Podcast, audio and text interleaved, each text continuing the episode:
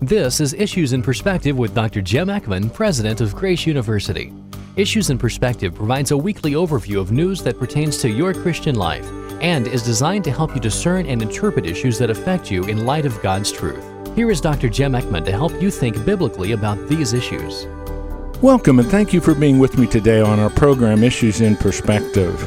In our first perspective in the program today, I want to think with you about theological liberalism and modern evangelicalism.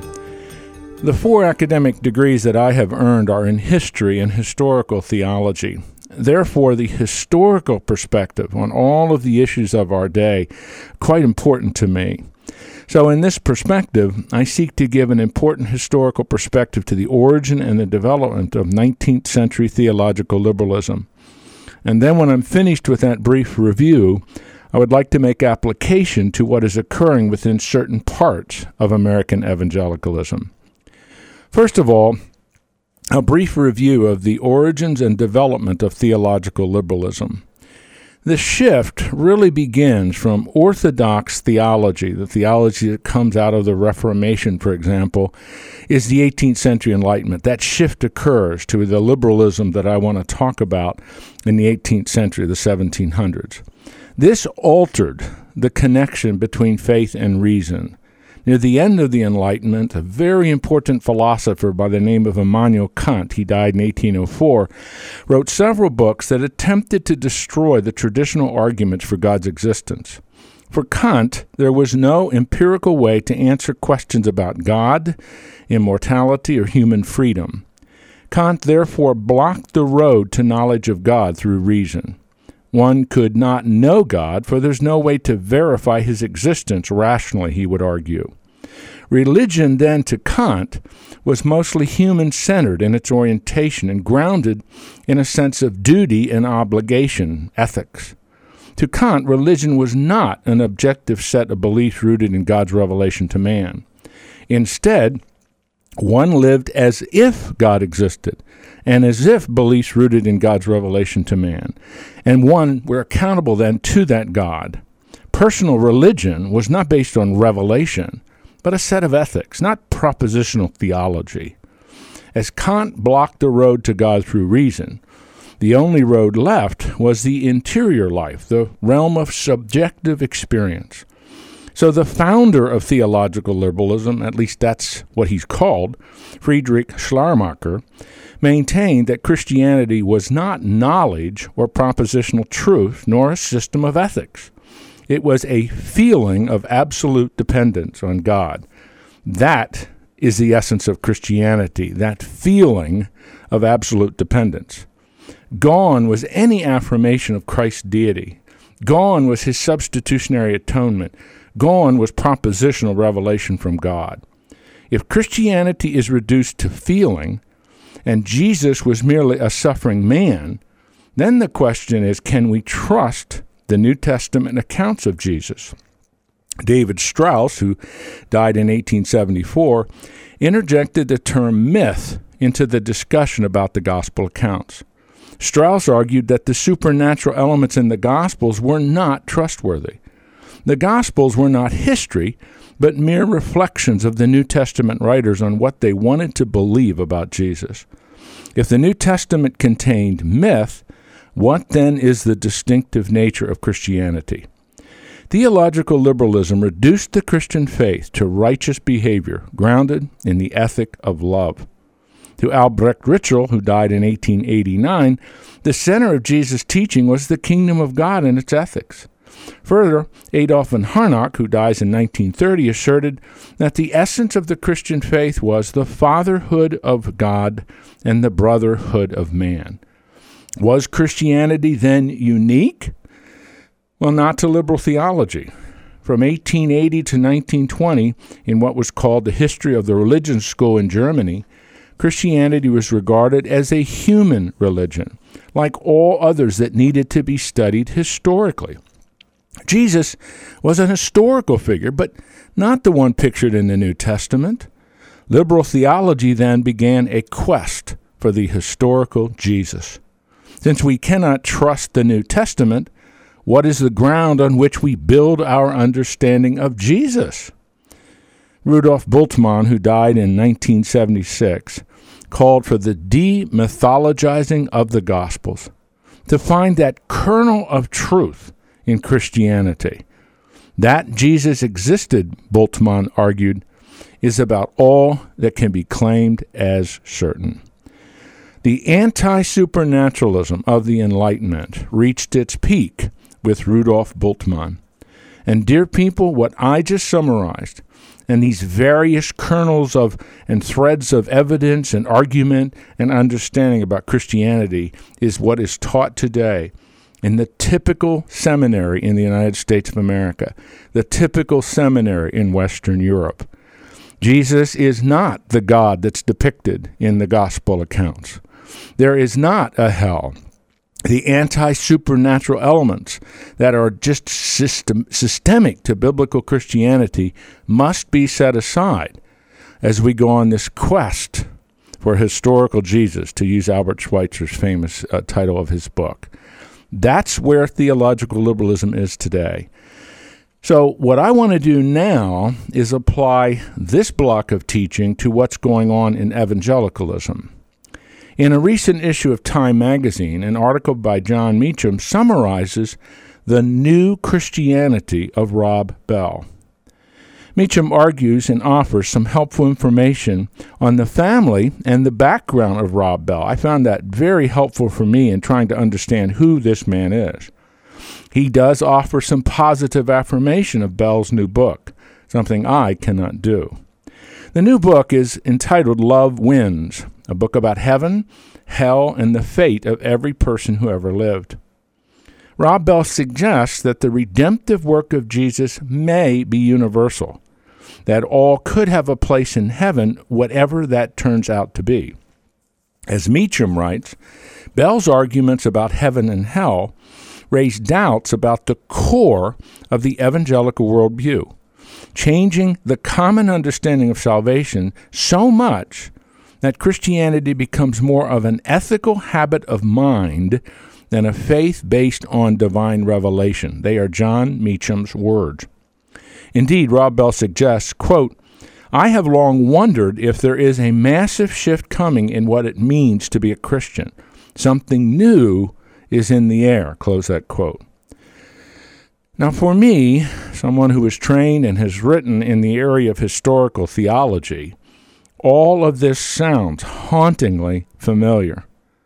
Early in the 20th century, a most gifted Protestant pastor and preacher, Harry Emerson Fosdick, became the epitome of American theological liberalism. He preached that we must abandon the literal truth of the Bible, the literal truth of the existence of hell. It was at this time that Fosdick and other liberals argued for Christianity to surrender its supernatural claims. Meacham maintains that Bell, this is a quote from Meacham's article in Time magazine, Bell is more at home with this expansive liberal tradition than he is with the old time believers. He believes that Jesus, the Son of God, was sacrificed for the sins of humanity, and that the prospect of a place of eternal torment seems irreconcilable with the God of love. Close that quote from Jon Meacham. Meacham is correct in his analysis because Bell states, quote, at the center of the Christian tradition since the first church have been a number who insist that history is not tragic, hell is not forever, and love in the end wins, and all will be reconciled to God. That is a direct quote from Rob Bell. For this reason, Bell's work is so significant not because I approve of it, because it indicates that history is repeating itself again. Gary Dorrien of Union Theological Seminary, the seminary that is the center of theological liberalism in this country, has observed, quote, it was the doctrine of hell that marked the first major departures from theological orthodoxy in the United States. The early liberals just could not and would not accept a doctrine of hell that included conscious eternal punishment and the pouring out of God's wrath upon sin. Close that quote. Therefore, they abandoned it. Rob Bell strongly contends, quote, the idea that part of humanity will spend forever in torment and punishment in hell with no chance of anything better is misguided and toxic and ultimately subverts the contagious spread of Jesus' message of love, peace, forgiveness, and joy that our world desperately needs to hear.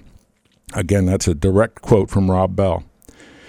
Theologian Albert Mohler correctly observes, quote, Bell's argument is centered in his affirmation of God's loving character, but he alienates love from justice and holiness.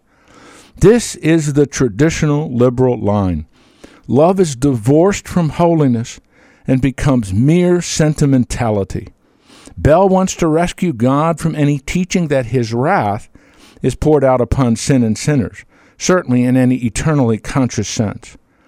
But Bell also wants God to vindicate the victims of murder, rape, child abuse, and similar evil.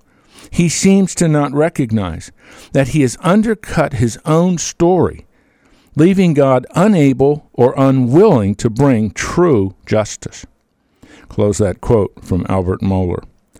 Bell has abdicated biblical authority, denied biblical truth, and presented, in my judgment, a false gospel. It misleads sinners and fails to save. It also fails in its central aim to convince sinners to think better of God. The real gospel is the gospel that saves, the gospel that must be heard and believed if sinners are to be saved. Many years ago, H. Richard Niebuhr brilliantly distilled theological liberalism down to one sentence Listen carefully to this sentence. Theological liberalism has a God without wrath who brought men without sin into a kingdom without judgment through ministrations of a Christ without a cross. Close that quote from H. Richard Niebuhr. Dear people, history is repeating itself the same language, the same argument, the same sentiment that Rob Bell is using in this new book is the same argument and sentiment that we saw in the early 20th century. His book is almost exactly what Harry Emerson Fosdick was saying in the early 20th century. The champion, the eloquent speaker, the articulate preacher of theological liberalism, saying the same thing. History is repeating itself. And we within evangelicalism had better sit up and take notice. This is not the gospel. This is theological liberalism, which has been the death knell of so many mainline Protestant denominations. By the grace of God, may theological liberalism not infiltrate its way into evangelicalism. If it does, and we allow it to happen, we will see modern evangelicalism go the way of the mainline denominations in the United States of America. And that is not a good thing.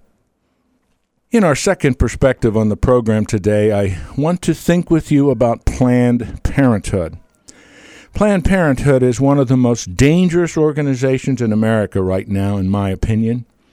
Its view of human life growing in the womb is reprehensible. Basically, for Planned Parenthood, the baby has no value until it exits the mother's womb. It values the rights of the woman more highly than the rights of the child in the womb. It stands against everything I hold dear as a Christian. Planned Parenthood annually receives about $363,200,000 in various government grants and contracts. $100 million comes from the federal government, the rest comes from various state funds. Congress recently debated ending all funding of Planned Parenthood because no matter how one examines the issue, the government is indirectly funding abortions that Planned Parenthood performs. One of the problems with this debate about Planned Parenthood, and especially this most recent one in the United States Congress, has been the use of facts and figures that are not always accurate or true. So, in this perspective, permit me, as accurately as I can be, to distill down the facts about Planned Parenthood. As Christians, when we debate or present a position, we must be as accurate as we can be. It is a matter of integrity. Three basic facts. One, Planned Parenthood claims that only 3% of its health services are abortion services. In 2009, Planned Parenthood conducted 332,278 abortions. It has 3 million clients. Therefore, the correct percentage is 10% of its clients receive an abortion. Fact number two Planned Parenthood does perform other services, including 1.8 million people receiving cancer prevention treatment and 4 million receiving tests and treatments for sexually transmitted disease. Fact number three the annual budget of Planned Parenthood is over $1 billion, with over $363 million provided by federal and state government grants and contracts. So, over a third of its budget comes from government.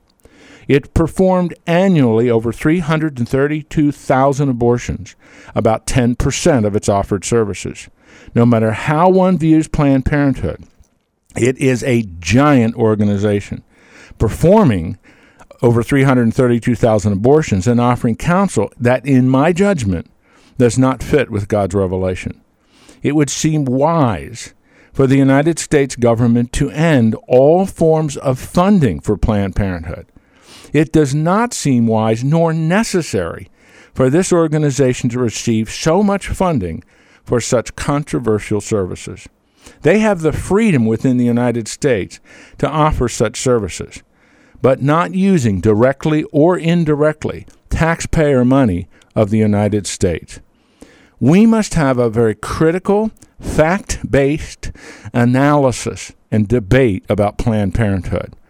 In my view, when all of the facts are presented, the case is compelling.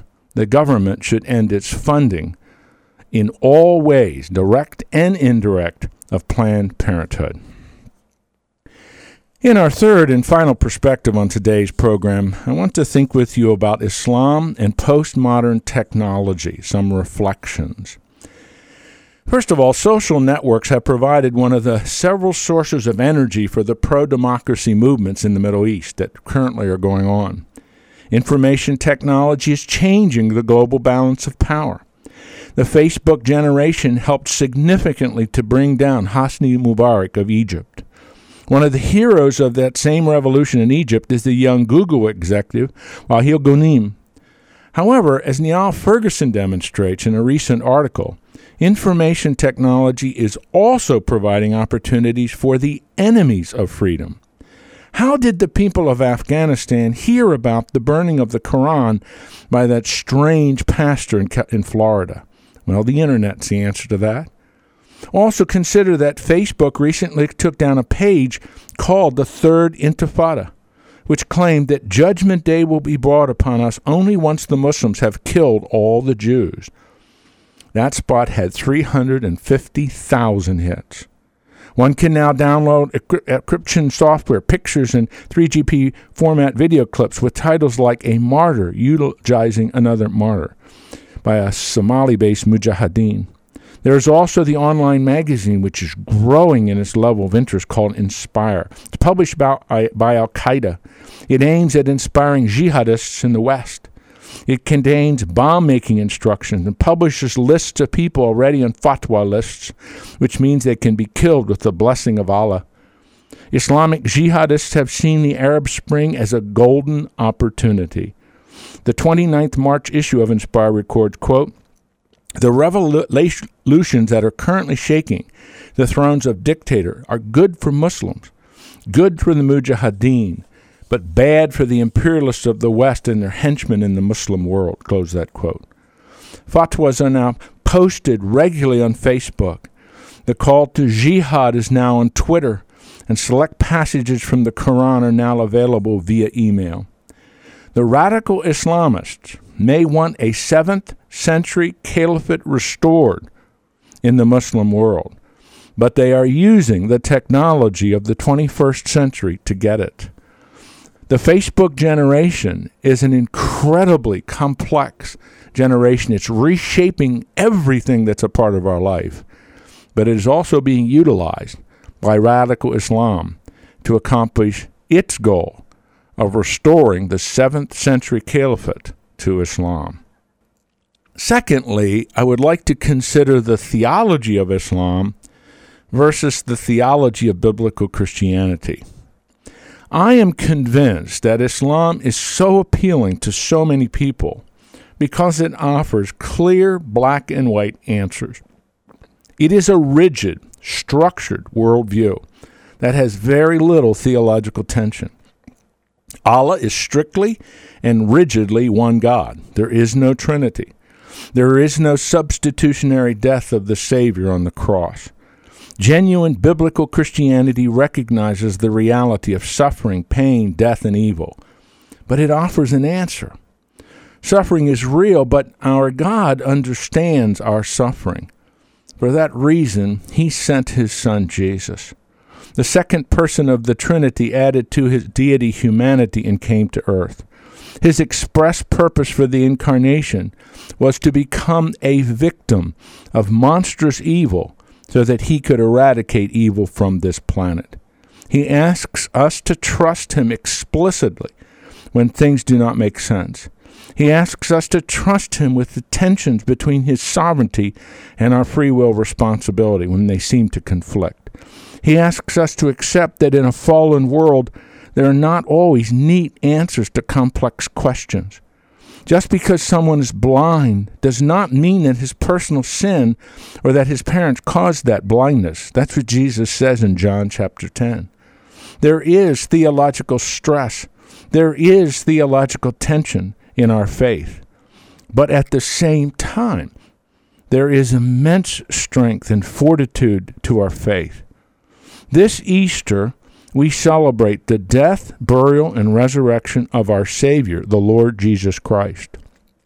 He loved us so much that He, the God man, died, became a victim of torture, loneliness, unimaginable suffering, and a horrific death for us. As rebels, rebelling against His moral law, we deserve hell, but we instead receive eternal life and the new heaven and the new earth because our God loves us. No other worldview, no other world religion offers such hope. The complicated, difficult, often tension filled theology of Christianity has the answer. And it is found in the cross and in the empty tomb. That is what Easter is all about. And it is imperative to remember that in Islam there is no Easter. That attempt of Islam to have the rigid, strict, black and white answers does not really answer the questions of the human condition. It is only the cross and the empty tomb that offer the answers. It is imperative again, one more time, to remember that in Islam there is no Easter. Praise the Lord that in biblical Christianity, Easter is the supreme crowning event of God's love for us, rebellious, fallen humanity. And in that, and because of his triumph over death, we have hope, we have salvation, we have eternal life. Praise be to God on this blessed holiday of Easter. You've been listening to Issues in Perspective with Dr. Jim Eckman, President of Grace University. Issues in Perspective is a radio production of Grace University in Omaha, Nebraska. If you have any questions or comments, or you would like a written summary of today's program, write to Issues in Perspective, 1311 South 9th Street, Omaha, Nebraska 68108. You can also view a transcript and listen online at issuesinperspective.com. Join us next week for Issues in Perspective with Dr. Jim Eckman. Issues in Perspective is a listener supported program and ministry of Grace University. You can listen to this program as well as past programs on the web. Just log on to issuesinperspective.com and click on the Listen To button. You can also find the link to Dr. Eckman's website by logging on to this radio station's website and click on the Issues in Perspective banner ad. Issues in Perspective depends on listeners like you in order to broadcast on this station and other Christian radio stations across the country. Please send your tax deductible donation to Issues in Perspective, P.O. Box 3251, Omaha, Nebraska 68103. Your generous donation will help spread the word of God and how it relates to culturally engaged Christians in today's world.